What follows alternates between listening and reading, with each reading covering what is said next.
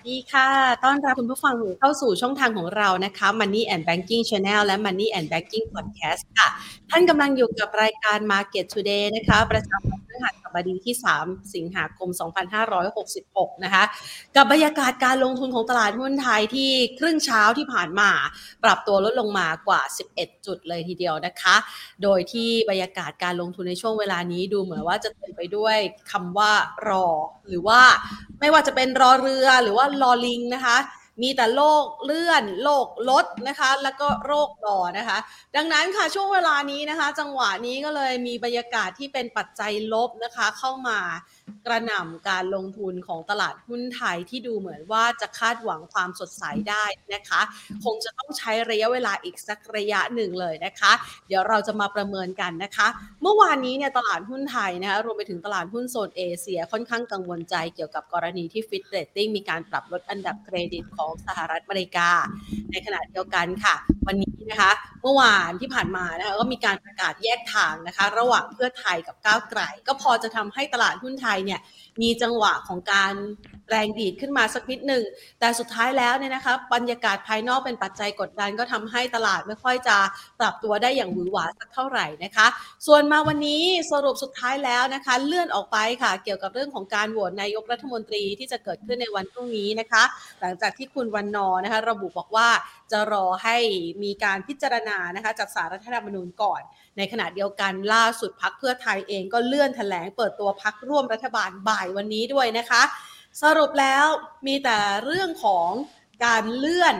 การลดแล้วก็การรอนะคะ รอประเด็นการเมืองให้มีความชัดเจนนะคะ ส่วนตลาดหุ้นไทยในช่วงจังหวะเวลานี้เนี่ยเราจะพอมองหาธีมการลงทุนที่น่าสนใจได้อย่างไรนะคะ เดี๋ยวเรามาพูดคุยกันกับนักวิเคราะห์กันนะคะ ก่อนอื่นไปดูตลาดหุ้นไทยในช่วงครึ่งเช้าที่ผ่านมากันก่อนค่ะ สำหรับตลาดหุ้นไทยในช่วงครึ่งเช้าที่ผ่านมานะคะปรับตัวลดลงไปนะคะกว่า 10 จุดนะคะ ปิดตลาดภาคเที่ยงที่ระดับ 1,539.94 จุด ด้วยมูลค่าการซื้อขาย 23,374 ล้านบาท หุ้นที่นำตลาดปรับตัวลดลงไปในเช้าวันนี้นะคะกสิกรไทยปรับลดลง 1.59% KCG วันนี้เป็นหุ้นน้องใหม่นะคะ ที่ทำคุกกี้อิมพีเรียลนะคะ วันนี้ราคาก็ถือว่าเปิดตลาดมาเหนือจองนิดเดียวนะคะ มาปิดตลาดภาคเที่ยงก็ต่ำจองเล็กน้อยนะคะ BDMS ไม่เปลี่ยนแปลง Advance ค่ะ ปรับลดลงไป 1.33%ปตท.สผ.ปรับลดลง 1.54%เช้าวันนี้ราคาน้ำมันในตลาดโลกก็ปรับตัวลดลงเช่นเดียวกันนะคะ มีแรงเทขายทำกำไร ล่าสุดเวสเท็กซัสค่ะ ยืนอยู่ที่ 79 ดอลลาร์ ส่วนเบรนท์ยืนอยู่ที่ 82 ดอลลาร์นะคะ เอาล่ะเราจะเห็นภาพนะคะของตลาดในช่วงนี้ แกว่งตัวเพื่อรอคอยความชัดเจน ดังนั้นนะคะ ในมุมมองของนักวิเคราะห์จะประเมินอย่างไร เดี๋ยวเรามาพูดคุยกันนะคะ ก่อนอื่นขอขอบพระคุณผู้ใหญ่ใจดีให้การสนับสนุนรายการของเราค่ะ บริษัท True Corporation จำกัดมหาชน บริษัทเมืองไทยประกันชีวิตจำกัดมหาชน และทางด้านของธนาคารไทยพาณิชย์จำกัดมหาชนค่ะ ไปพูดคุยกันนะคะ กับคุณวัฒนจิตสมนึกผู้อำนวยการฝ่ายวิเคราะห์กลยุทธ์ จากบริษัทหลักทรัพย์พายจำกัดมหาชนค่ะ สวัสดีค่ะ ครับ สวัสดีครับคุณแพรแล้วก็สวัสดีครับท่านผู้ชมครับค่ะคุณวัฒนคะมาบรรยากาศการลงทุนเมื่อวานนี้ดูเหมือนว่าจะขานรับกับกรณีที่มีการประกาศครับแยกทางระหว่างเพื่อไทยกับก้าวไกลนะคะสำหรับบรรยากาศการลงทุนของตลาดหุ้นไทยของเรา แต่สุดท้ายแล้วเนี่ยไปไม่ค่อยไกลสักเท่าไหร่แถมยังปรับตัวลดลงมาด้วย เราวิเคราะห์สถานการณ์การลงทุนในช่วงเวลานี้ให้นักลงทุนได้เข้าใจสถานการณ์ยังไงดีคะโอเค เดี๋ยวเดี๋ยวอาจจะเอาสกิลผมขึ้นมานิดหนึ่งจะได้แบบจะได้เห็นภาพกันนะครับ ค่ะอ่าโอเคอ่าโอเค เรียบร้อยขึ้นมาแล้วเออจริง ๆ ต้องเรียนตามตรงนะครับ ว่าจริงๆอ่าการจัดตั้งรัฐบาลโดยเพื่อไทยเนี่ย มันก็ไม่ใช่ประเด็นใหม่เท่าไหร่นะจค่ะริงๆผมผมว่าตลาดแอปสอบมาระดับหนึ่งแล้วนะนะครับว่าน่าจะเป็นตัวเพื่อไทยที่จะขึ้นมาเป็นอ่าแกนนำในการจัดตั้งรัฐบาลนะครับ ถามว่าทำไมเราเราเราคิดอย่างนั้น จริง ๆ ผมว่าตลาดเนี่ยเริ่มเริ่มเริ่มปรับมุมมองมาสักพักแล้วว่าโอเคก้าวไกลน่าจะไม่ได้ขึ้นมา ตั้งแต่ถ้าเกิดเราจำความกันได้เนี่ยนะครับอ่าตลาดเริ่มมี movement ที่ที่แบบว่าดีดีดีขึ้นเนี่ยคือช่วงตรงนี้นะครับเนี่ยจะมีช่วงตรงนี้ที่ตลาดเริ่มมี movement ที่ดีขึ้นมาเนี่ยเราจะเห็นแท่งเขียวแบบแท่งใหญ่ๆเนี่ยปรับขึ้นมานะครับ ถ้าเกิดใครจำกันได้วันนั้นเนี่ยมีเหตุการณ์บางอย่างเกิดขึ้น ซึ่งคือการเลือกประธานสภาอ๋อประธานสภาอ่านะครับ คือตอนนั้นมันมีสัญญาณบางอย่างที่เฮ้ย เออตลาดน่าจะเริ่มคิดแล้วว่าเอ๊ะสงสัยน่าจะไม่ใช่ก้าวไกลแล้วล่ะที่จะขึ้นมาเป็นแกนนำในการจัดตั้งรัฐบาลนะครับ เพราะว่าปรากฏว่าประธานสภาเนี่ยไปตกอยู่ที่คุณวันนอร์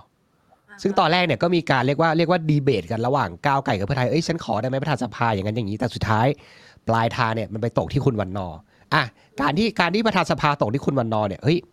มันเหมือนมันมีสัญญาณบางอย่างแล้วแหละว่าเอ๊ะสงสัยก้าวไกลน่าจะไม่ได้ไม่ได้ขึ้นมาเป็นแกนนาในการจัดตั้งรัฐบาล นะครับสังเกตดีว่าในช่วงนั้นนะหุ้นหุ้นหลาย ๆ ตัวก็เริ่มปรับขึ้นมานะครับไม่ว่าจะเป็นตัวเห็นไหมครับ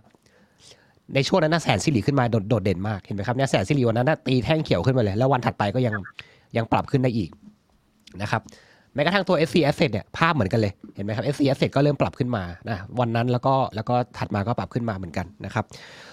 หุ้นนี้เคยได้ผลกระทบจากก้าวไกลที่หมายถึงว่าก้าวไกลขึ้นมาแล้วจะได้รับผลกระทบอย่างเช่นพวกกลุ่มโรงไฟฟ้าพวกเนี้ย สังเกตดีๆว่ากลุ่มโรงไฟฟ้าวันนั้นเริ่มปรับขึ้นมา เราจะเห็นว่าเอ้ยมันเริ่มแบบค่อยๆ แบบ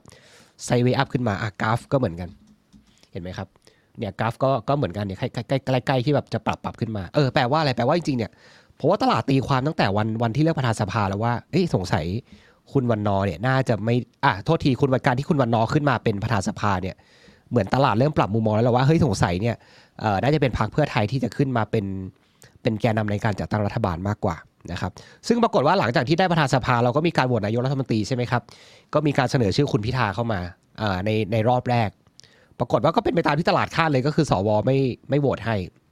ใช่ไหมครับหลังจากนั้นมาจะเห็นว่าตลาดไม่ได้ไม่ได้รีแอคในในทางลบแต่อย่างใดเลย ตลาดก็ยังมีการยังมีโมเมนต์ที่เรียกว่าปรับขึ้นด้วยซ้ำนะครับคือผมกำลังจะสื่อว่าตลาดหุ้นไทยที่ปรับขึ้นมาตั้งแต่บอททอมเนี่ยนะครับแถวแถวสัก 1,460 ตรงเนี้ยจนวันนี้ขึ้นมาที่ 1540นะ อีเวนต์แม้กระทั่งเมื่อวานเนี่ยที่ประกาศว่าพรรคเพื่อไทยจะจะจะแบบเหมือนแบบไม่รักก้าวไกลแล้วอะแบบอะแบบเหมือนแบบเลิกเหมือนแบบคนรักกันแล้วก็เลิกกันน่ะใช่ไหมครับ ก็เหมือนแบบ move move ไปอีกmove ไปอีกเออ move move on ไปหายคนหนึ่งอะไรเงี้ยปรากฏว่าจริง ๆ ตลาดน่าจะดีใจนะเหมือนที่คุณแพนบอกเออตลาดน่าจะดีใจแต่ปรากฏตลาดดีใจแค่แป๊บเดียวจริงๆเมื่อวานเห็นไหมครับเมื่อวานดีใจแค่แบบแป๊บเดียวจริง ๆ แล้วก็แล้วก็ปรับลงมาอะอาการแบบนี้แปลว่าอะไร อาการแบบนี้แปลว่าตลาด price in ไปแล้วว่าเฮ้ยสงสัยเนี่ย สุดท้าย final แล้วว่าปลายทางเนี่ยยังไงก็ต้องเป็นพรรคเพื่อไทยขึ้นมาแน่นอน ไอ้ข่าวเมื่อวานเนี่ยที่ที่มันที่มันที่มันออกมาเนี่ยมันเลยตลาดมันไม่มันเลยไม่ได้เซอร์ไพรส์ไงมันมีเซอร์ไพรส์แค่แบบแป๊บเดียวแล้วก็ เอ้ยอะกลับมาปรับลงอีกครั้งหนึ่งคือผมกำลังจะบอกว่าอะตลาดที่ rebound ขึ้นมาตรงเนี้ยนะครับหนึ่งสี่หกศูนย์ขึ้นมาหนึ่งห้าสี่ศูนย์วันเนี้ย มันตอบรับไปแล้วว่าน่าจะเป็นเพื่อไทยที่จะขึ้นมา และอาจจะมีการเปลี่ยนโค้ดด้วยถามว่าทำไมตลาดคิดอย่างนั้น ถ้าเรามาดูราคาหุ้น STECON ที่เหมือนกับเรียกว่าเป็นตัวแทนของคุณอนุทินเน่ยเห็นไหมครับเราเราเห็นว่าราคาหุ้น STECON เนี่ยมันขยับขึ้นมาในในระดับหนึ่งแล้วเออแปลว่าอันนี้คือการตีความจากตลาดว่าโอเค การจัดตั้งรัฐบาลน่าจะเป็นเพื่อไทย และน่าจะมีการเปลี่ยนขั้วอาจจะจับกับภูมิใจไทย หรืออาจจะเป็นอ่าทั้งคุณอ่าสองลุงอะสองลุงพูดง่ายๆสองลุงอาจจะเป็นอย่างนั้น เออนะครับ อันเนี้ยผมกำลังมองว่าตลาดมันไพรอินประเด็นพวกนี้ไปมากแล้ว นะครับพอพอประกาศว่าจริงๆอะเอาจะจับกับจะเลิกกับก้าวไกลจริงๆหุ้นเลยแบบไม่ได้ตอบรับอะไรแต่อย่างใดนะครับ อันนี้คือสถานการณ์ตลาดหุ้นกับการเมืองณตอนนี้ครับ ในความคิดของผมอ่าฮะแสดงว่าณปัจจุบันเนี่ยที่มีการเลื่อนโหวตนายกรัฐมนตรีออกไปจริง ๆ เราคาดหวังกันว่าวันพรุ่งนี้เรามีโอกาสที่จะได้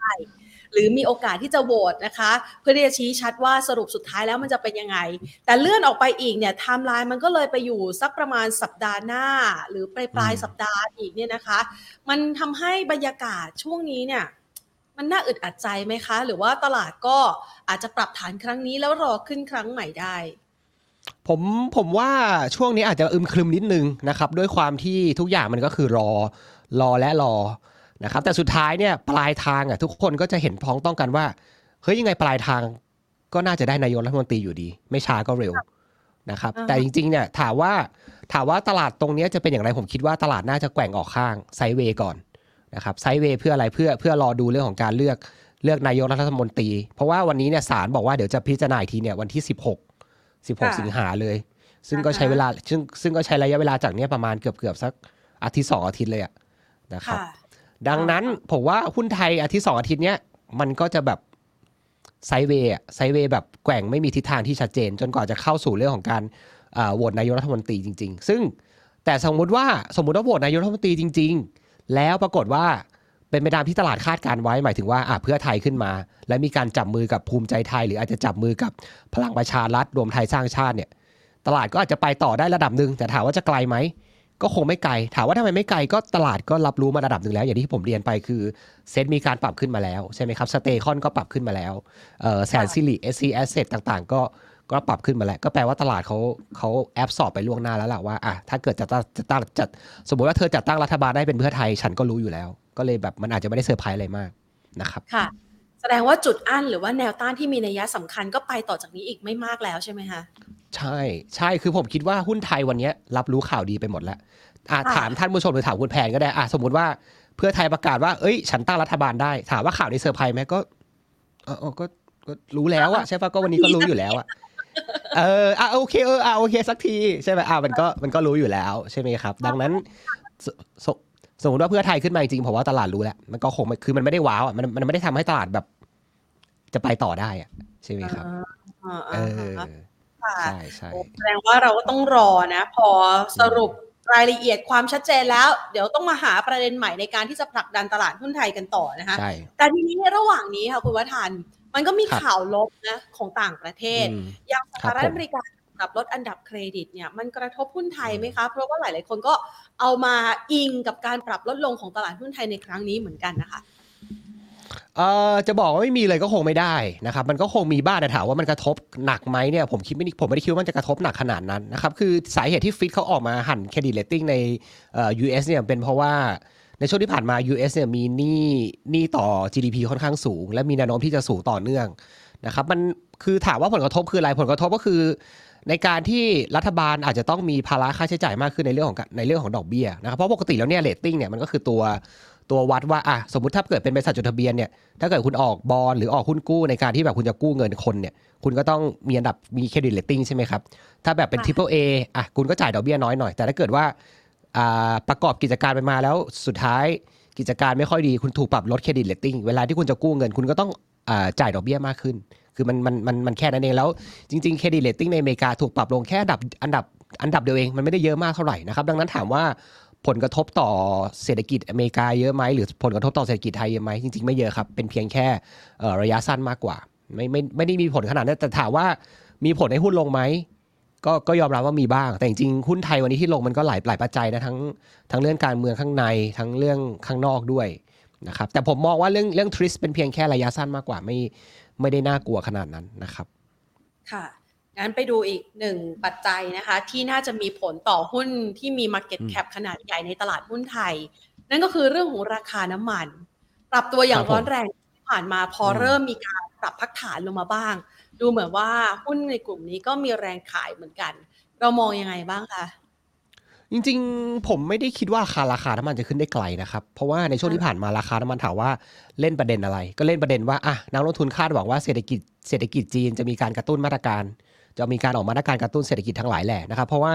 จริงๆ ถ้าเกิดเราไล่เรียงจริงๆเนี่ยเศรษฐกิจจีนมีปัญหามาแล้วสักพักแล้วไล่ตั้งแต่ที่ประกาศ GDP มาไตรมาสสองก็ต่ำกว่าที่ตลาดคาดนะครับประกาศเงินเฟ้อมาก็เงินเฟ้อแทบจะไม่ไปเลย หรืออาจจะ อีกนิดนึงจะเข้าสู่เงินฝืดแล้วนะครับแปลว่าเฮ้ยวันนี้ดีมาในจีนข้างในมันไม่ได้แข็งแกร่งขนาดนั้น แต่บังเอิญพอ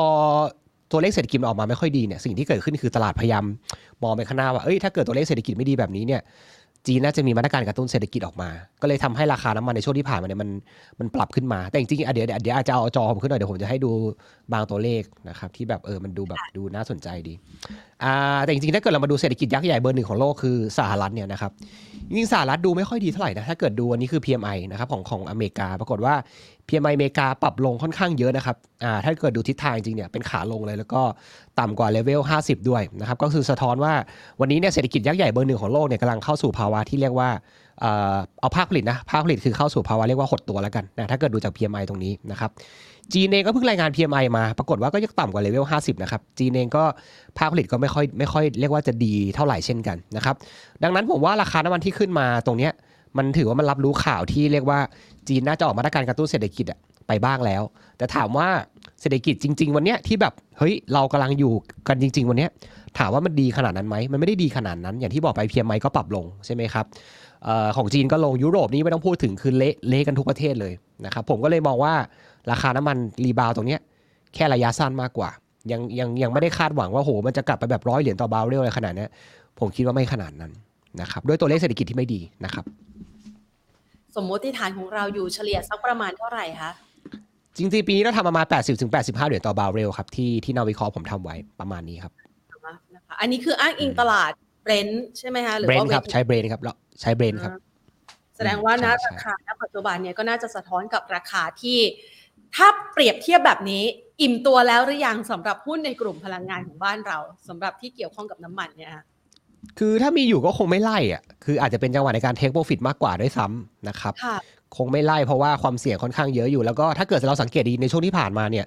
เอ่อซาอุดิอาระเบีย รัสเซียอ่ากลุ่มโอเปกทั้งหลายเนี่ยพยายามที่จะลดกำลังการผลิต เพื่อที่จะพยุงราคาน้ำมัน แต่เอาเข้าจริงก็เหมือนกับช่วยได้แค่แป๊บเดียวจริงๆ แล้วก็สุดท้ายราคาน้ำมันก็ก็กลับลงอยู่ดี เฮ้ยมันแปลว่าอะไร แปลว่าขนาดว่า supply เนี่ยพยายามตัดตัดออก ตัดตัด supply ออกไป แต่ราคาน้ำมันก็ยังไม่ได้ขยับขึ้นเยอะ แปลว่าวันนี้ demand หรือความต้องการจริงๆอะมันไม่ได้แบบ มันไม่ได้ strong หรือไม่ได้ร้อนแรงขนาดนั้น แต่โอเค ช่วงสั้นที่มันปรับขึ้นมาก็อย่างที่ผมบอกไปคือ ตลาดก็ไปเล่นว่าอะจีนน่าจะมีมาตรการกระตุ้นนะครับแต่กระตุ้นยังไงผมว่ากระผมแต่กระตุ้นยังให้ตายไงผมว่ามันก็กระตุ้นไม่ไหวแล้วเพราะว่าวันเนี้ยทั่วโลกมันไม่ได้ดีขนาดนั้น อย่างที่ผมบอกคือ PMI ปรับลงเอ่ออะถ้าเกิดมาดูตัว job opening นะครับหรือว่าตัวอ่าเปิดรับสมัครงานในอเมริกาวันเนี้ยเราจะเห็นว่า job opening วันเนี้ยก็เริ่มเริ่มเริ่มชะลอตัวลงแล้วนะครับดังนั้นตลาดแรงงานในอเมริกาที่ ที่เคยคิดว่าเฮ้ยมันน่าจะดีมันน่าจะดีเนี่ยผมบอกเลยว่าให้ต้องต้องระวังไว้นะเพราะว่าถ้าเกิดคุณดูข้อมูลในอดีตเนี่ยเวลาที่ job opening มันมันปรับลงอะนะครับเนี่ยอันนี้เห็นไหมถ้าถ้าเกิดย้อนย้อนย้อนกลับไปเนี่ยในช่วงที่ job opening ปรับลงอะครับคือตำแหน่งเปิดรับสมัครงานในอเมริกาปรับลงเนี่ยสิ่งที่เกิดขึ้นคืออัตราการว่างงานเนี่ยจะขยับขึ้นทันทีเห็นไหมครับเนี่ยอัตอ่า job opening ลดลดลง อัตราการว่างงานจะขยับขึ้นทันที แล้ววันเนี้ยสิ่งที่ธนาคารกลางสหรัฐเนี่ยภูมิใจแบบแบบนำเสนอมากๆ คือรูปนี้ คืออัตราการว่างงานของเขาเนี่ยเขาบอกเขาเคลมเสมอว่าอยู่ระดับที่ยังค่อนข้างต่ำอยู่ แต่ถ้าเกิดคุณดูด้วยตัว job opening วันเนี้ยที่มันเริ่มเป็นไงครับ มันเริ่มผักหัวลงแล้วระวังเถอะว่าเดี๋ยวหลังจากนี้อัตราการว่างงานในอเมริกาจะขยับขึ้นอ่าเพราะว่าข้อมูลในอดีตเนี่ยมันบอกแบบนั้นเห็นไหมครับเนี่ยอ่าลงค่ะขึ้นเห็นไหมครับลง เพราะฉะนั้นให้ระวังให้ระวังให้ดีว่า ถ้าเกิดสุกร์นี้นะสุกร์นี้จะรายงานอันเอ่ออัตราการว่างงานในสหรัฐถ้าขยับขึ้นนะผมว่าสัญญาณเนี้ยจะเริ่มน่ากลัวแล้วนะครับอ่าฮะเพราะว่าอะไรเพราะว่า เอ่อวันนี้ดอกเบี้ยอเมริกาอยู่มาสักห้าเปอร์เซ็นกว่าห้าห้าจุดห้าเปอร์เซ็นคำถามคือดอกเบี้ยคุณสูงขนาดนี้เศรษฐกิจมันจะโตต่อได้ยังไง ถูกต้องไหมครับนักลงทุนผู้ประกอบการโอ้โหใครจะอยากไปกู้ใครจะอยากไปกู้ดอกเบี้ยแบบขนาดนี้ห้าเปอร์เซ็นกว่า ถ้าดอกเบี้ยห้าเปอร์เซ็นกว่าเศรษฐกิจโตไม่ได้ อัตราการว่างงานก็มีโอกาสที่จะขยับขึ้นเช่นกัน ดังนั้นผมว่าเรื่องนี้ ต้องจับตาใกล้ชิดดีๆ ผมว่าวันนี้ตลาดมันมันรับรู้ข่าวดีไปเยอะแล้ว เรื่องของผ่อนคลายนโยบายการเงินเรื่องของเอ่อดอกเบี้ยเนี่ยทุกคนรู้ทุกคนรู้หมดหลดหมดแล้วว่าดอกเบี้ยเฟดใกล้พีคหรืออาจจะขึ้นอีกสักรอบหนึ่งก็ก็เต็มที่แล้ว แต่แต่เราต้องไม่ลืมนะครับว่าไอ้ประเด็นเรื่องของดอกเบี้ยที่พีคเนี่ยตลาดแอบสอบไปแล้ว เพราะว่าถ้าเกิดเราดู year to date จริงๆเนี่ย S&P 500 เนี่ยนะครับขึ้นมาประมาณ 20%แล้วแล้วเห็นไหมครับว่าวันเนี้ยวันเนี้ยมันก็เริ่มไปไม่ไหวแล้วมันเริ่มแบบมีมีจังหวะของการเรียกว่าแบบ โค้งลงมาบ้างแล้วนะครับดังนั้นผมคิดว่าตลาดหุ้นอเมริกาน่าจะเริ่มมีอัพไซด์ที่ที่จำกัดและหลังหลังจากที่รับรู้เรื่องประเด็นของดอกเบี้ยไปไปมากแล้ว อันนี้คือรูปที่อยากให้ดูก็คือเรื่องอตลาดตลาดตลาดหุ้นอเมริกาวันนี้รับรู้เรื่องดอกเบี้ยไปเยอะแล้ว ถ้าเรามาดู Treasury Bond Yield เส้นสีเส้นสีเขียวครับ เราเห็นว่าในช่วงที่เอ่อ Treasury Yield สองปีอะปรับปรับลงมา เราเห็นว่าตลาดหุ้น S&P 500เนี่ยคือ ปรับขึ้นไปค่อนข้างเยอะแล้ว การที่ Treasury Yield ปรับลงมาเนี่ยก็แปลว่าตลาดเนี่ยรับรู้ไปแล้วว่าดอกเบี้ย ดอกเบี้ยน่าจะพีคไปแล้ว หรือมีโอกาสที่จะขึ้นนี่ก็ขึ้นอีกแค่แบบไม่เยอะมากนะครับ อันนี้คือวิวของของราคาน้ำมันแล้วก็ตลาดหุ้นต่างประเทศครับอ่าฮะฟังแบบนี้ดูเหมือนว่ามีแต่ข่าวร้ายนะคะ เราพอจะมีข่าวดีในการที่จะกระตุ้นตลาดหุ้นไทยไหมคะ หรือว่าณปัจจุบันเนี่ย เรามองว่ามันคงจะไม่เหลือข่าวดีอยู่น้อยนิดแล้วค่ะ คือก็พยายามเอ่อคุยกับหัวหน้าคือพี่กวีครับก็คุยกับพี่กวีว่าเออพี่คิดว่ามันมีข่าวดีอะไรบ้าง เราก็ discuss กันก็เราก็ยังไม่เห็นนะอะผมอาจจะถามคุณแพนกลับก็ได้ว่าคุณแพนคิดว่าวันนี้มันมีข่าวดีไหมผมผมผมไม่เห็นจริงๆนะใช่ไหมเอออะผมจริงๆอะก็ผมอาจจะถามการกระตุ้นเศรษฐกิจจีนนะแต่ดูเหมือนมันไม่ค่อยร้อนแรงอย่างที่เรา ใช่คาดหวังมันไม่ได้แบบมันไม่ได้แบบขนาดนั้น เพราะว่าเอางี้ก่อนอ่าคือคือการกระตุ้นการกระตุ้นเนี่ยถามว่าทำไมต้องกระตุ้นก็มันไม่ดีไง ใช่ไหมครับอ่าฮะมันไม่ดีมันถึงต้องกระตุ้นไงแต่ถ้าเกิดมันดีอยู่แล้วมันไม่เป็นไรแต่คือ ปกติแล้วเนี่ยข้อมูลในอดีตที่ผ่านมาเนี่ยเวลากระตุ้นเศรษฐกิจทีไรอะมันจะได้แค่เฮือกหนึ่งมันแบบแบบเหมือนแบบปั๊มปั๊มหัวใจอยู่ก็เฮือกแล้วก็กลับไปพังอีกรอบหนึ่งแค่นั้นเอง เออก็คือคือวันเนี้ยถ้าเรามองภาพกันดีๆ เนี่ย จีนมันไม่น่าจะฟื้นได้ดีขนาดนั้น เพราะว่าโลกมันไม่ได้ดีขนาดนั้นใช่ไหมครับ โลกคือหมายถึงว่าทั้งยุโรปเอ่อสหรัฐ เอ่อเอาแม้เอาแม้กระทั่งเราก็เหมือนกันวันเนี้ยวันเนี้ยเราจริงๆเนี่ยถ้าเราไม่มีท่องเที่ยวมาช่วยอะเราก็เราก็งอกแยกเหมือนกันนะแต่บังเอิญว่าเรายังมีแบบเครื่องยนต์ท่องเที่ยวมาช่วยอยู่นะครับ ก็ถามว่าข่าวดีมีไหมผมยังคิดไม่ออกณณวันนี้นะเออคือดอกเบี้ยพีคนโยบายการเงินผ่อนคลาย ก็ไพอินไปแล้ว รับรู้ไปหมดแล้ว อ่า รัฐบาลจะได้ใหม่ ถ้าเป็นเพื่อไทยขึ้นมา เออก็รู้แล้วเออโอเคอ่ารู้แล้วเออรู้รู้แล้วอ่าสมมติสมมติสมมติอ่ามันอาจมันอาจจะมีอีกสักช็อตหนึ่งคือช็อตที่ สมมติรัฐบาลขึ้นมาแล้วออกมาตรการกระตุ้นเศรษฐกิจในประเทศ มันอาจจะพอช่วยได้แบบเฮือกหนึ่งไงแบบเออขึ้นมาอีกสักรอบหนึ่งแต่ก็แต่ก็คงได้แค่แบบได้แค่นิดเดียว เพราะว่าด้วยเศรษฐกิจโลกที่แบบว่ามันมันยังไม่ค่อยมันไม่ค่อยดีขนาดนั้นน่ะ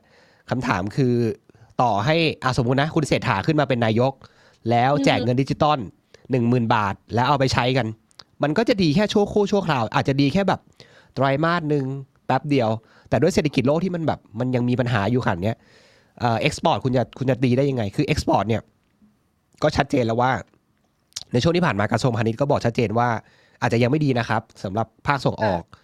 อ่าแล้วถ้าเกิด export ไม่ดี โลกโลกโลกไม่ดี export ไม่ดี ท่องเที่ยวก็อาจจะไม่ได้ดีมากเท่าไม่ได้ดีเหมือนที่แบบเราคาดการณ์เท่าไหร่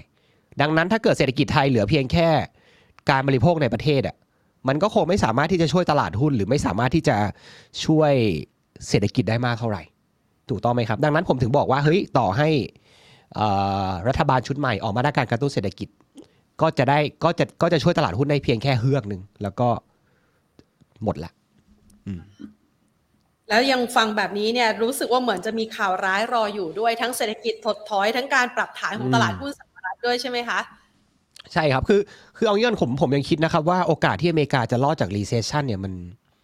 มันดูปิ่มปิ่มๆนะอะเดี๋ยวอาจจะเอาเอาจอผมขึ้นมาเดี๋ยวเราเดี๋ยวเรามาไล่ดูรูปกันนะครับค่ะคือถ้าเรามาดูรูปนี้นะครับ คือวันนี้ทุกคนคุยตรงกันนะครับ ว่าดอกเบี้ยเฟดpeak แล้ว อ่า ดอกเบี้ยเฟด peak แล้ว แล้วทุกคนก็แล้วทุกคนก็พยายามที่จะไปโฟกัสกับเอ่อท่านเจอโรมพาวเวลนะครับ ว่าเอ๊ะท่านจะแบบ จะส่งสัญญาณเมื่อไหร่ ในการที่จะลดดอกเบี้ย ตลาดตลาดน่าจะ happy เวลาลดดอกเบี้ย แต่บังเอิญถ้าเราดูข้อมูลตรงนี้นะ ที่ผมทำมานะครับ สังเกตเห็นไหมครับว่าเวลาที่ดอกเบี้ยมันขึ้นไปพีคๆเนี่ยเห็นไหมครับค่ะอันนี้คือดอกเบี้ยเฟดนะ แล้วเวลาที่ดอกเบี้ยปรับลงค่มันจะเกิดไอ้แท่งเนี่ยครับ แท่งสีเทาอ่าฮะซึ่งแท่งสีเทาเนี่ย คือ recession เออโอ้ เห็นไหมครับ หลายที่อยู่นะเออใช่อะอันเนี้ยอันนี้คืออันนี้คืออันนี้คือรอบเอ่อ hamburger crisis นะครับค่ะ hamburger อ่าฮะ crisis เห็นไหมครับดอกเนี่ยคือเห็นไหมมันมันเหมือนเพลงอะภาพจำยังชัดเจนเห็นไหมครับเห็นไหมเนี่ยเหมือนโอ้โหมันแบบมันมันเหมือนกันเลยเห็นไหมเห็นไหมมันโอ้โหแบบมันเหมือนกันมากเห็นไหมครับ จริงจริงจริงจริงจริงจริงจริงๆปี2000ที่เกิด .com crisis อะเอ่อเศรษฐกิจไม่ถึงกับ recession นะครับ แต่ตลาดหุ้นลงประมาณ50%อื มอะคือสิ่งที่ผมค่อนข้างกลัวมาก ๆ เลยนะ คือเวลาที่ดอกเบี้ยลงเนี่ย recession จะตามมาเห็นไหมครับเนี่ยรอบรอบนี้ดอกเบี้ยลงเห็นไหมครับrecession ค่ะก็ตามมาอ่าฮะแม้กระทั่งช่วงแม้กระทั่งช่วงโควิดอะมันก็พูดได้ไม่ค่อยเต็มปากอะเนาะว่าอะช่วงนั้นดอกเบี้ยลง แต่บังเอิญไปเจอโควิด ก็ทำให้ recession ตามมาเช่นกัน และรอบเนี้ย ถ้าดอกเบี้ยมันปรับลงอีกครั้งหนึ่งอะเออ คิดว่า recession มันจะมาไหมอะเพราะว่าข้อมูลดีมันมันบอกแบบนั้นชัดเจนมากๆเลยอะแล้วค่ะ ถามว่าถามว่ามีสัญญาณอะไรที่เป็นตัวบอกอีกว่า recession น่าจะเกิดขึ้น คุณแพนอาจจะสัมภาษณ์นาวิเคราะห์มาเยอะมากเขาน่าจะพูดถึงตัวนี้บ่อยมากก็คือตัว inward yield curve นะครับอือฮึ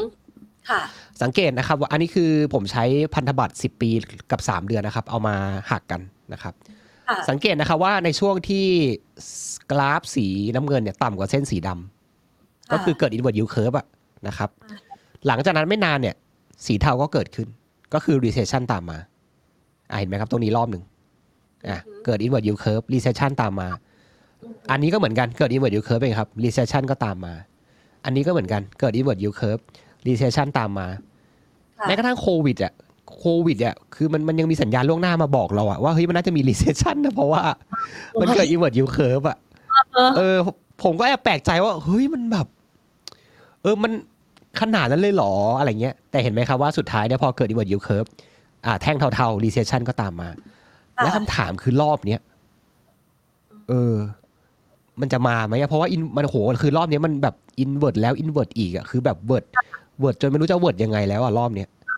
เออเพราะเพราะฉะนั้นถ้าเกิดเรามองได้สองปัจจัยนะ ปัจจัยแรกคือดอกเบี้ยที่ขึ้นไป peak แล้วเวลาดอกเบี้ยลงเนี่ยมีโอกาสที่จะเกิด recession ประเด็นที่สองที่ที่ confirm เรื่อง recession คือภาวะ inverted yield curve แล้วสังเกตนะครับว่าความแม่นยำของของสิบลบสามเนี่ย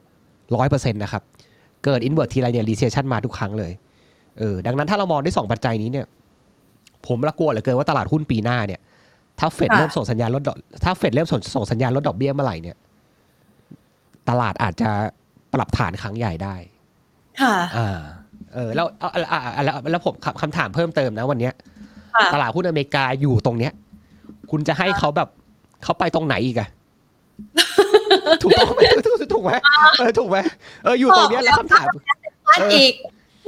เออ มัน มัน มันจะไปอีกเหรอ มัน มันจะแบบ คือ มันจะแบบออทามไฮไปเลยเหรอ แล้วอะแล้วคำถามคือด้วย ด้วยดอกเบี้ยที่มันอยู่ระดับประมาณแบบห้าเปอร์ห้าเปอร์เซ็นกว่า แล้วค่ะแล้ว แล้วคุณแพนต้องไม่ลืมนะครับว่าวันนี้อัตราการว่างงานในอเมริกาต่ำมาก การที่อ่าอัฮะตราการว่างงานในอเมริกาต่ำแปลว่าอะไร แปลว่า วันนี้ทุกคนคือ maximum employment แล้วคือมีทุกทุกคนมีงานทำกันหมดแล้วอะถ้าทุกคนมีงานทำกันหมดแล้วเศรษฐกิจจะโตต่อยังไงอะก็ทุกคนทำงานกันหมดแล้ว มีเงินไปสเปน มีเงินไปใช้จ่ายแล้วคำถามคือจะโตต่อยังไง แล้วด้วยดอกเบี้ยที่สูงขนาดเนี้ย ผู้ประกอบการที่ไหนจะแบบอยากจะแบบเฮ้ย เรามาลงทุนกันดีกว่า ใครมันจะไปทำอย่างนั้นนะใช่ป่ะแล้วเออนี่คือนี่คือคำถามที่ผมถามว่าเฮ้ยคุณคิดว่าตลาดหุ้นอเมริกาจะขึ้นได้จริงๆเหรออ่าเอฮะอเออแล้วแล้วแล้วถ้าเกิดคุณมาดูวิกอินเด็กวันเนี้ยที่เป็นดัชนีเอาไว้แบบ วัดค่ะความเสี่ยงอะอือฮึถ้าเกิดคุณแพนคุณแพนดูจากรูปเนี้ยคุณแพนว่าค่ะอัพไซด์กับดาวไซด์อะไรเยอะกว่ากันนะดาวไซด์สิหมายอัพอ๋ไซอด์หมายกับถึดางวไซด์ใช่ไหมอัพไซด์ใช่ไหมอัพไซด์อ่าอ่าอัพไซด์กับดาวไซด์อะไรเยอะกว่ากันอัพไซด์มากกว่า ใช่อัพไซด์มากกว่า ซึ่งถ้าเกิดเวลาที่วิกวิกขึ้นทีไรเนี่ยนะตลาดไม่ค่ะดีทุกทีเลย แล้วแล้วอ่าฮะเวลาที่วิกมันอยู่ เวลาที่วิกมันอยู่กองอยู่ข้างล่างเนี่ยมันแปลว่าอะไรมันแปลว่าตลาดมัน มันรับรู้แต่ข่าวดีไปแล้วอะคือข่าวดีทุกอย่างฉันฉันรับหมดแล้วไงอ่าไปอาจจ่าจะยเฟดตอนเนี้ยเออสบายใจอะไรอย่างเงี้ย คือฉันรับหมดแล้ว แต่ถ้าอ่าฮะสมมติว่าหลังจากนี้นะ มีข่าวร้ายมาสักแค่แบบนิดเดียวนะ ฉันพร้อมอ่าฮะลงแล้วนะอ่าตลาดหุ้นนะพร้อมลงแล้วนะ ถูกไหมค่ะเหมือนคนกำลังซื้อหุ้นเพลินอะเนาะช่วงเนี้ยนะเอเป็นออารมแบบณ์ประมาณโอ้ยเคาะเคาะเคาะโอ้ยเคาะเคาะเคาะเคาะประมีกาศเท่าไหร่ซื้อหมดซื้อหมด อ่าได้ไหมซื้อหมดเลย อ่า ซื้อหมดเลย เออค่ะ เนี่ยอันนี้คือวิวที่ที่เราคิดอยู่นะครับอืมน่าจะเห็นภาพกันเนาะอืมนี้เนี่ยตลาดหุ้นไทยมันก็สุดกรอบบนแล้วนะ ใช่ไหมคะ ก็เปิดก็ไซส์กรอบล่างใช่ไหมคะ คือจริง ๆ ถ้าเกิดเรามองตลาดหุ้นไทยจริงๆวันเนี้ยมันก็มันก็อ่าถ้าเกิดเรามองเลเวลเมื่อวานเนี่ย จริงๆเลเวลเมื่อวานเนี่ยจริงๆตลาดหุ้นไทยกลับมาก่อนการเลือกตั้งแล้วนะเพราะว่าก่อนการเลือกตั้งอยู่ประมาณตรงนี้ไงเห็นไหมครับแล้วแท่งแท่งเนี้ยหลังจากที่ทราบผลว่าเป็นก้าวไกลขึ้นมาเออแปลว่าตลาดหุ้นไทยวันเนี้ยมันมันมันมันกลับมาเกินก่อน เกินก่อนการเลือกตั้งไปแล้วนะอ่าฮะเออก็แปลว่าเขาก็ไพอินไปไพอินไปเยอะมากแล้วล่ะเกี่ยวกับเรื่องของการเมืองอะนะครับอือฮึอืมแต่ว่าใช่ก่อนที่เราจะเลือกตั้งเนี่ย เราก็มีการคาดการณ์ว่า election rally นะ อันนี้มันรวมไพร์อันนี้ไปยัง โอ้เรียบร้อยแล้ว เรียบร้อยแล้ว เรียบร้อยแล้วเรียบร้อยแล้ว election rally นี่เราคาดว่ามันจะไปพันหกนะ มันโอ้โห สิ้นสุดตรงนี้เลยใช่ไหมคะเออใช่เนี่ยเนี่ยนี่เปิดบ่ายมานี่ลงต่อยเลยเนี่ย เหลือกี่จุดอุ้ยลงไปเท่าไหร่แล้วเนี่ยอุ้ยสิบแปดจุดแล้วเหรอ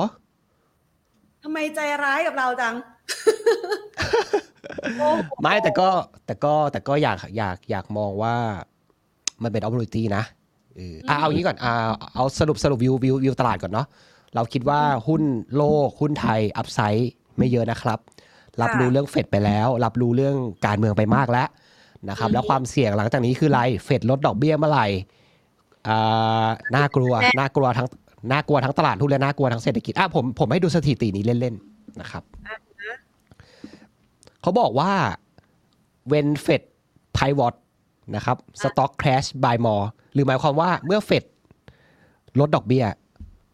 ตลาดหุ้นลงเฉลี่ยประมาณ 30%ถ้าเฟดลดดอกเบี้ยอืม เนี่ยเห็นไหมครับ ถ้าเกิดไปดูเรื่องถ้าเกิดไปดูรอบ subprime crisis อะ great financial crisis อะรอบนั้นตลาดหุ้นลง 50%เนี่ยเนี่ยรอบเนี้ยครับ รอบรอบเนี้ยครับเนี่ยเห็นไหมครับเนี่ยรอบเนี้ยที่เฟดลดดอกเบี้ยเนี่ยตลาดหุ้น S&P อะลงไป 50%แล้วถ้าเกิดไปดูไปดูรอบ .com crisis อะ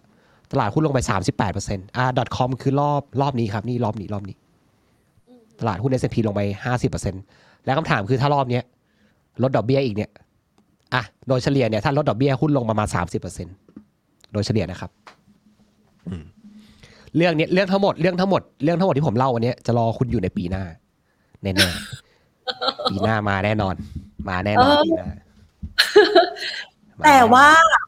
อืมมันยังมีมุมมองเชิงบวกนะ ในบางโบรกครับในบางโบรกยังมองว่าตลาดหุ้นไทยมันอาจจะมีโอกาสไปนู่นน่ะ พันเจ็ดน่ะโอ้พันเจ็ดเลยเหรอ อะมาดูรูปนี้มาดูรูปนี้มาดูรูปนี้อะอ่าฮะอันนี้คือประมาณการประมาณการกำไรบริษัทจดทะเบียน EPS นะครับอ่าวันนี้อ่า EPS ของหุ้นไทยเห็นไหมครับว่าทิศทางคือขาลงชัดเจนมาก ต้นปีค่ะต้นปีเรามากันด้วยแบบความแบบโลกสวยจีนจะเปิดประเทศ whatever เดี๋ยวจีนจะทะลักเข้ามา ตอนนั้นทำกำไรกันประมาณร้อยห้าบาทต่อหุ้นกำไรหุ้นไทยอันนี้คือหุ้นไทยเลยนะ นะครับอ่าฮะแต่ล่าสุดเหลือเหลือแต่ล่าสุดถ้าเกิดคุณแพนดูจากรูปครับเหลือเท่าไหร่ครับเก้าสิบเอ็ดบาทต่อหุ้นอะสมมุติว่าเขาบอกว่าพันเจ็ดใช่ไหมอะผมผมอะสมมติพันเจ็ดอาหารด้วยเก้าเอ็ดโอ้ค่ะพีสิบแปดจุดสิบพีพีเกือบสิบเก้าเท่าเลยนะอ่าฮะปกติหุ้นไทยเฉลี่ยเนี่ยอยู่ประมาณแค่สิบห้าที่หกเท่าเองนะโหมันจะไปค่ะเทรดที่สิบแปดเท่ากว่านี่คือ ก็ก็แพงอยู่นะ ใช่ไหมอืมเออผมเลยถามว่าถ้าใครมองพันเจ็ด ผมไม่คิดว่ามันจะขนาดนั้นนะถ้าดูด้วยกำไรนะ แล้วอะอ่าฮะแล้วถามว่ากำไร แล้วถามว่าวันนี้กำไรบอททอมยัง ไม่มีใครรู้ อาจจะมีดาวไซด์ปรับปรับลงได้อีกก็ได้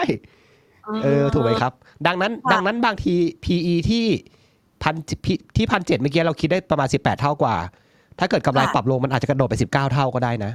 ก็คือ P หาร E อะเอออะแล้วแล้วแล้วถ้าเกิดมาดูวันนี้ earning yield gap ที่ผมใช้ประจำผมจะไม่ค่อยใช้ PE ผมจะชอบใช้ตัว earning yield gap นะครับ earning yield gap วันนี้มันลงมาต่ำกว่าค่าเฉลี่ยแล้ว และและและใกล้ๆประมาณลบหนึ่ง standard deviation ด้วย แปลว่าวันนี้หุ้นไทยค่อนข้างจะแบบค่อนข้างจะแพงในระดับหนึ่งอะ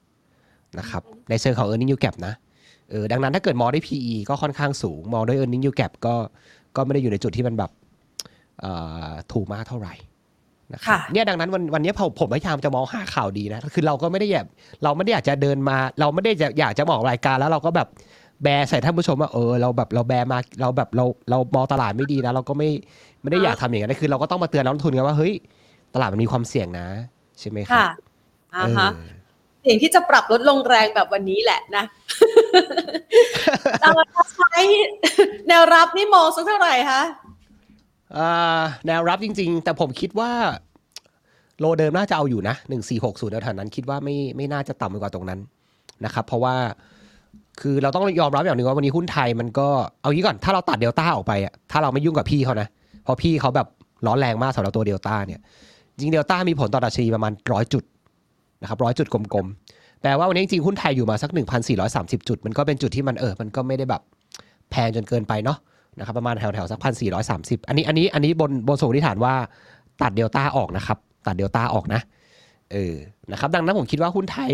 เอาแบบ worst case นะที่ผมกับที่ผมกับทีมประเมินเนี่ยก็พันสี่เต็มที่พันสี่ร้อยบวกลบแถวเนี้ยน่าจะรับอยู่ อืมนะครับ ค่ะโอ้แนวรับถ้ามองแนวรับอย่างนี้แล้วเนี่ยนะคะ เราก็หาจังหวะดีกว่าเนาะถ้าหากว่ามองใช่ในลักษณะแบบนี้ หาจังหวะอืมในการปรับตัวลดลงของดัชนีนะคะ ในการที่จะเข้าลงทุนอีกรอบหนึ่งกลยุทธ์การลงทุนระวางแผนยังไงดีคะ ก็จริง ๆ กลยุทธ์การลงทุนเนี่ยจริง ๆ ผมผมว่าแถวเนี้ยตลาดมีอัพไซด์ไม่เยอะ ดังนั้นค่ะก็ถ้าเกิดใครมีกำไรกำไรก็เทคโปรฟิตบ้าง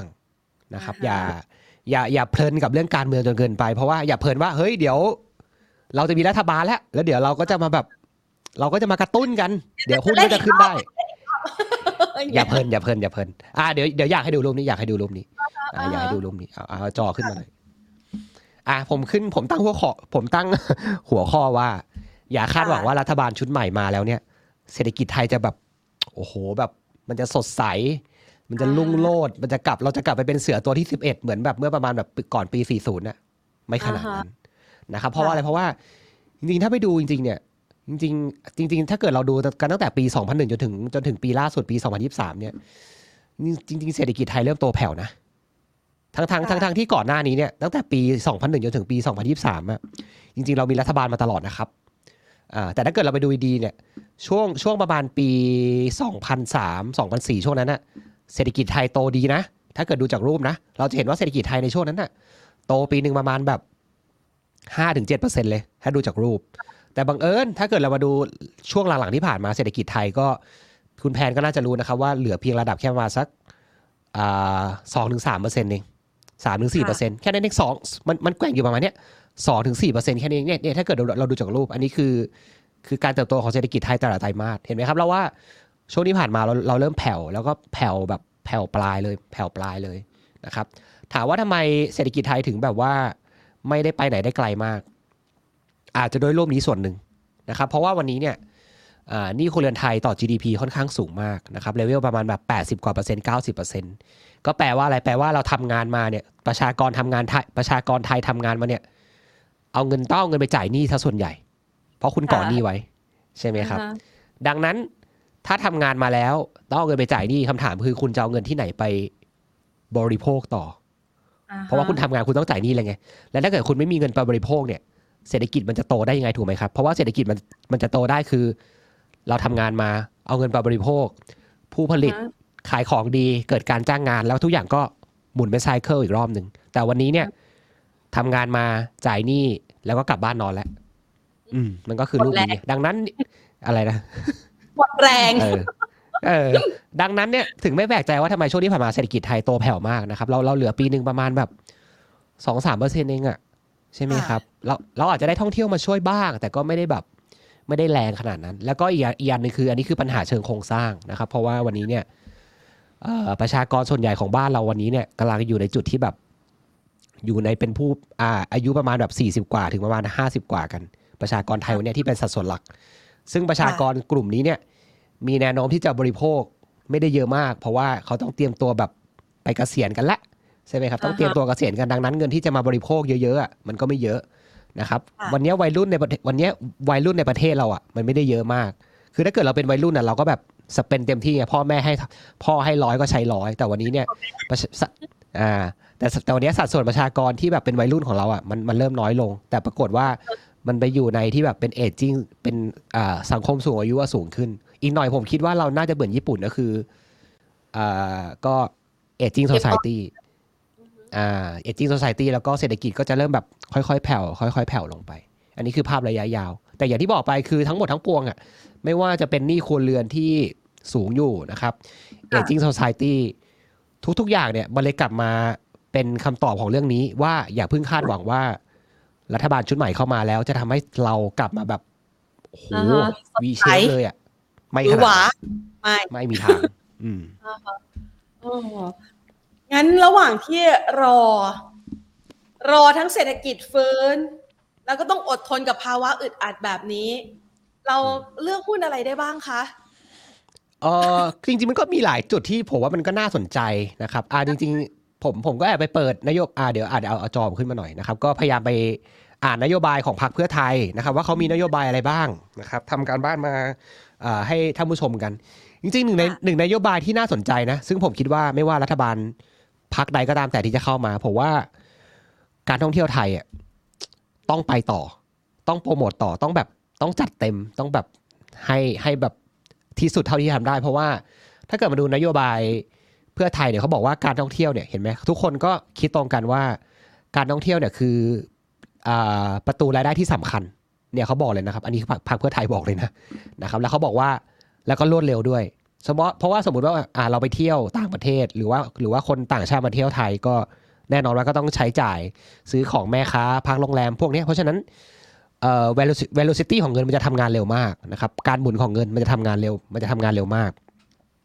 แน่นอนว่าเพื่อไทยก็พยายามที่จะโปรโมทการท่องเที่ยวนะครับเขามีนโยบายว่าจะเป็น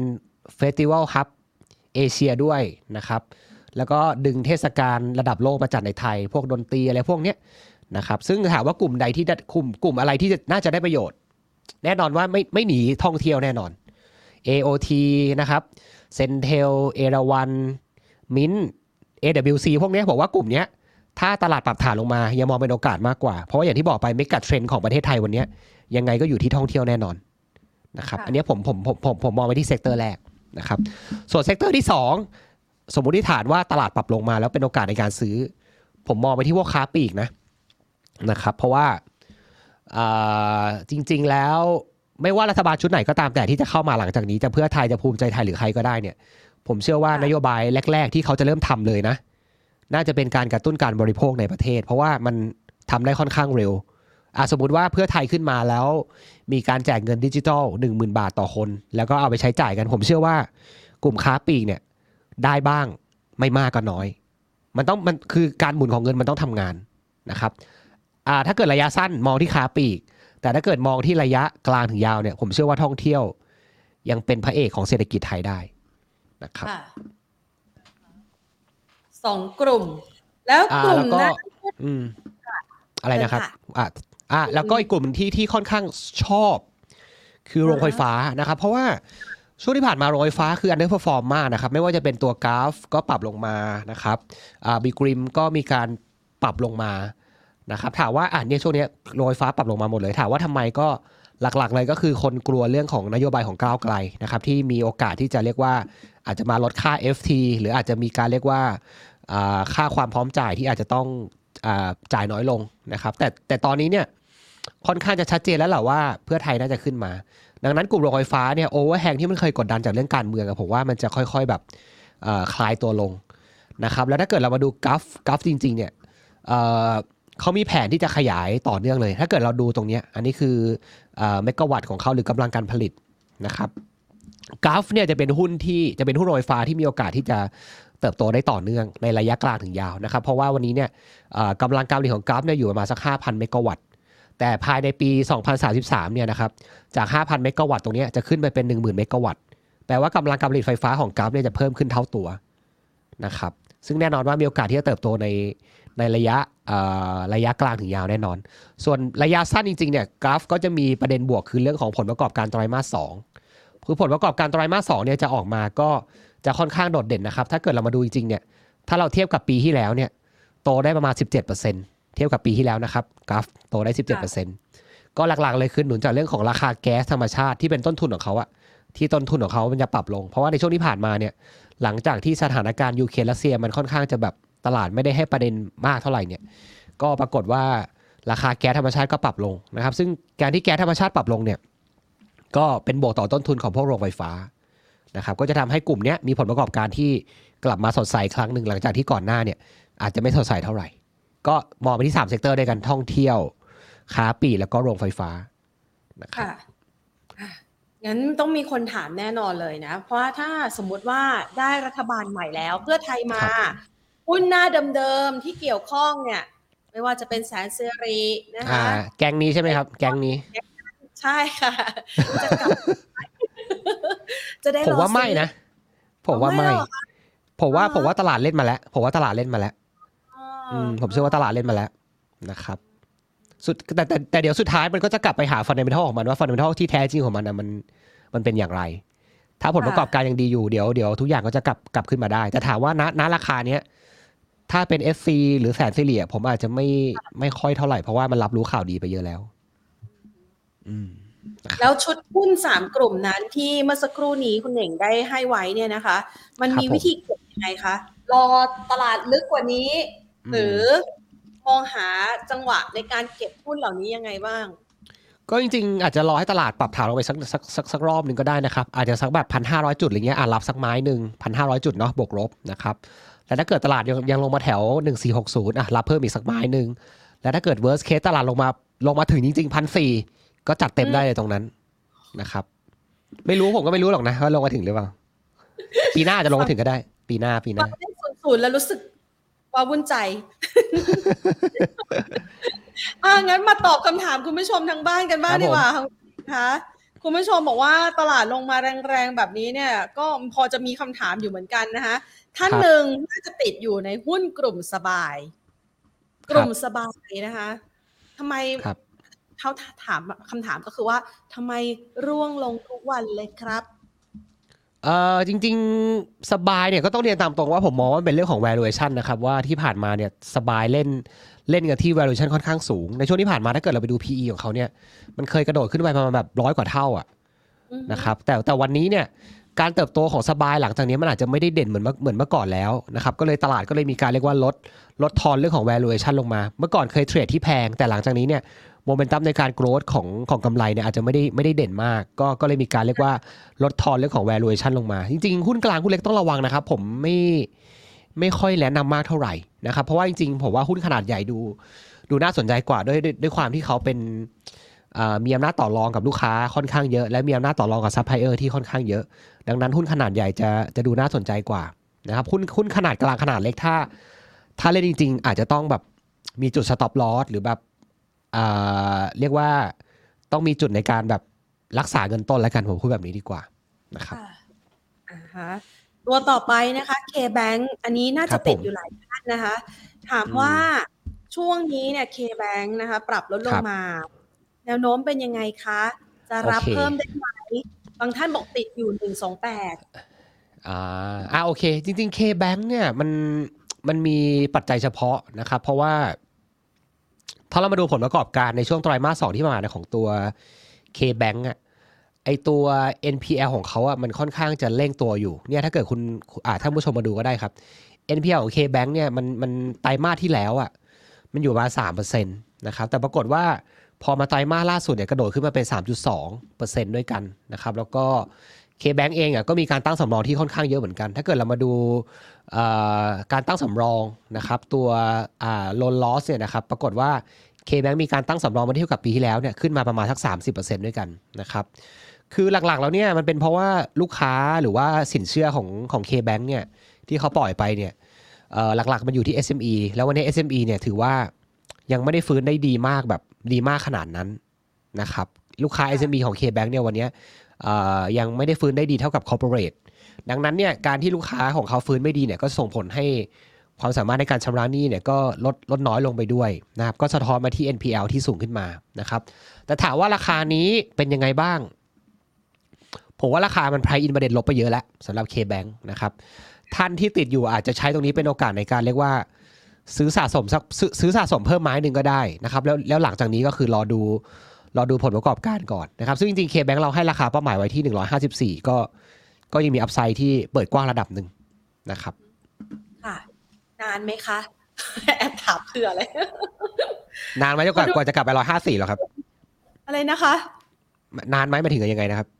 ฟื้นตัวกว่าจะฟื้นตัวนานไหมคะ อ๋อ ก็เดี๋ยวคงต้องรอดูผลประกอบการที่เหลือก่อนเนี่ยเพราะว่าผลประกอบการไตรมาสสองออกมาไม่ไม่ค่อยน่ารักเท่าไหร่ แต่ถ้าเกิดไตรมาสสามออกมาแล้ว กลับมาน่ารักเนี่ยเดี๋ยวหุ้นก็น่าจะกลับมาขึ้นได้ครับอ่าฮะ KCE ค่ะอยากขอแนวรับแนวต้าน KCE นะครับ ถ้าเป็นแนวรับจริงๆเนี่ยผมมองแถวแถวสัก KCE ผมมองแถวสัก 40 บาทนะ น่าจะเป็นแนวรับที่ดีสำหรับตัว KCE ส่วนแนวต้านเนี่ยก็ก็มองไปแถวแถวที่ 52 บาท น่าจะเป็นแนวต้าน ซึ่ง KC ผมคิดว่าเป็นหุ้นที่ที่ดีนะครับ เป็นหุ้นที่ผมคิดว่าดาวไซด์ ของราคาไม่ไม่น่าไม่น่าเยอะและและอัพไซด์ค่อนข้างจะเปิดกว้างแล้วถ้าเกิดว่าเศรษฐกิจโลกกลับมาโตได้ดี ผมเชื่อว่า KC จะจะกลับมาเอาพอฟอร์มได้ครั้งหนึ่งมองเป็นโอกาสนะครับสำหรับ KC เราก็ทางพายเราก็เชียร์ซื้ออยู่นะครับสำหรับ KCE ได้เลยค่ะอะ วันนี้นะคะ คุยกันสนุกสนานเลยนะคะ อาจจะมีลบนะ แต่ก็ให้มองหาโอกาสตามแนวรับที่คุณเน่งให้นะคะค่ะ วันนี้ขอบคุณคุณเน่งมากเลยนะคะ ครับ ครับผมสวัสดีครับ สวัสดีครับ คุณเน่งนะคะ หรือว่าคุณวัฒนนะคะคุณวัฒนจิตสมนึกค่ะผู้อำนวยการฝ่ายวิเคราะห์กลยุทธ์นะคะ จากบริษัทหลักทรัพย์พายจำกัดมหาชนนะคะ ก็มาพูดคุยกันนะ ส่วนใหญ่แล้วเนี่ย ถ้าเรามองก็คือเมื่อสักครู่นี้ที่คุยกับคุณวัฒนนะคะ ส่วนใหญ่แล้วข่าวดีต่างๆ ก็รับรู้แล้วก็ price in ในในตลาดเรียบร้อยแล้วนะคะ ตอนนี้เนี่ยถ้ามองในลักษณะแบบนั้นก็คือ กรอบไซเวย์นะคะ ตอนนี้ตลาดหุ้นไทยอยู่ในกรอบบนนะคะ เดี๋ยวรอดูวัดพลังว่ากรอบล่างเนี่ยมันจะลงไปอย่างที่แนวรับอยู่สักประมาณเท่าไหร่ ซึ่งคุณเน่งให้ไว้เนี่ยก็พันห้าพันสี่หกสิบก็คือเป็นจุดรับเดิมนะคะ แล้วถ้าทะลุอันนั้นลงไป วันไหนทะลุลงไปเนี่ยอย่างต่ำกว่า 1460 หรือว่าต่ำกว่าแนวรับนะคะ ที่เคยทำไว้เดิมนะคะ คุณผู้ชมพูดง่าย ๆเลยนะ พอมันหยั่งเลยไส้ลงไปเนี่ยนะคะ รู้ไว้เลยว่าตลาดกำลังจะลงแล้วนะคะ อันนั้นมันเป็นภาพเบสิกในเรื่องของกราฟเทคนิคนะคะ ก็สามารถที่จะประมาณการในลักษณะแบบนั้นได้และ โอกาสที่จะลงไปทดสอบอีกครั้งก็คือ 1,400 จุดนะคะอะช่วงนี้เราไม่ค่อยได้คุยภาพทางเทคนิคกันสักเท่าไหร่เดี๋ยวไว้ว่างๆเอามาฝากกันนะคะ แต่สิ่งที่จะมาฝากวันนี้ก็คืออยากจะฝากสำหรับงานมหกรรมการเงินโคราชครั้งที่ 17 เอาไว้ค่ะ Money Expo 2023 โคราชนะคะ มีแคมเปญสุดพิเศษที่จะมาฝากกันนะคะ กู้ได้ทุกอย่างลงทุนได้ทุกเรื่องค่ะ สินเชื่อดอกเบี้ยตามเงินฝากดอกเบี้ยสูง ลงทุนหุ้นทองกองทุน ประกันชีวิตประกันสุขภาพประกันวินาศภัยนะคะ และที่สำคัญเรามีงานสัมมนาที่น่าสนใจฝากคุณผู้ชมด้วย ตั้งแต่บ่าย 2 ถึง 3 โมงนะคะ ในวันเสาร์ที่ 19 สิงหาคมค่ะ การเมืองคลายล็อกเปิดทางเก็บหุ้น upside เด่นนะคะ เดี๋ยวเราไปพูดคุยกันกับพี่สมพงษ์เบญจเทพานันผู้ช่วยกรรมการผู้จัดการฝ่ายวิเคราะห์หลักทรัพย์ จากบริษัทหลักทรัพย์ไอราจำกัดมหาชนนะคะ ที่เวทีกิจกรรมกลางชั้น 3 MCC Hall The Mall โคราช รับชมได้นะคะสำหรับใครที่อยู่ในพื้นที่อื่นๆทั่วประเทศเลยนะคะ เวลานั้นนัดหมายกันมาเจอกันได้นะคะ ผ่านทางแฟนเพจ Facebook Money and Banking Channel Money Expo การเงินธนาคาร แล้วก็ YouTube ค่ะ Money and Banking Channel นะคะ 18-20 สิงหาคมนี้นะคะ ว่าง ๆ ไปเจอกันได้นะคะ ที่งานมหกรรมการเงินโคราชครั้งที่ 17แล้วค่ะ ดี๋ยวเราไปเตรียมตัวกันตั้งแต่วันพฤหัสบดีเลยนะคะ เพื่อที่จะรอให้นำเสนอนะคะโปรโมชั่นนะคะและโอกาสการลงทุนต่างๆ ที่น่าสนใจมาฝากกันสำหรับพี่น้องในพื้นที่โคราชนะคะสำหรับวันนี้หมดเวลาลงแล้วละค่ะ ลากันไปก่อน สวัสดีค่ะ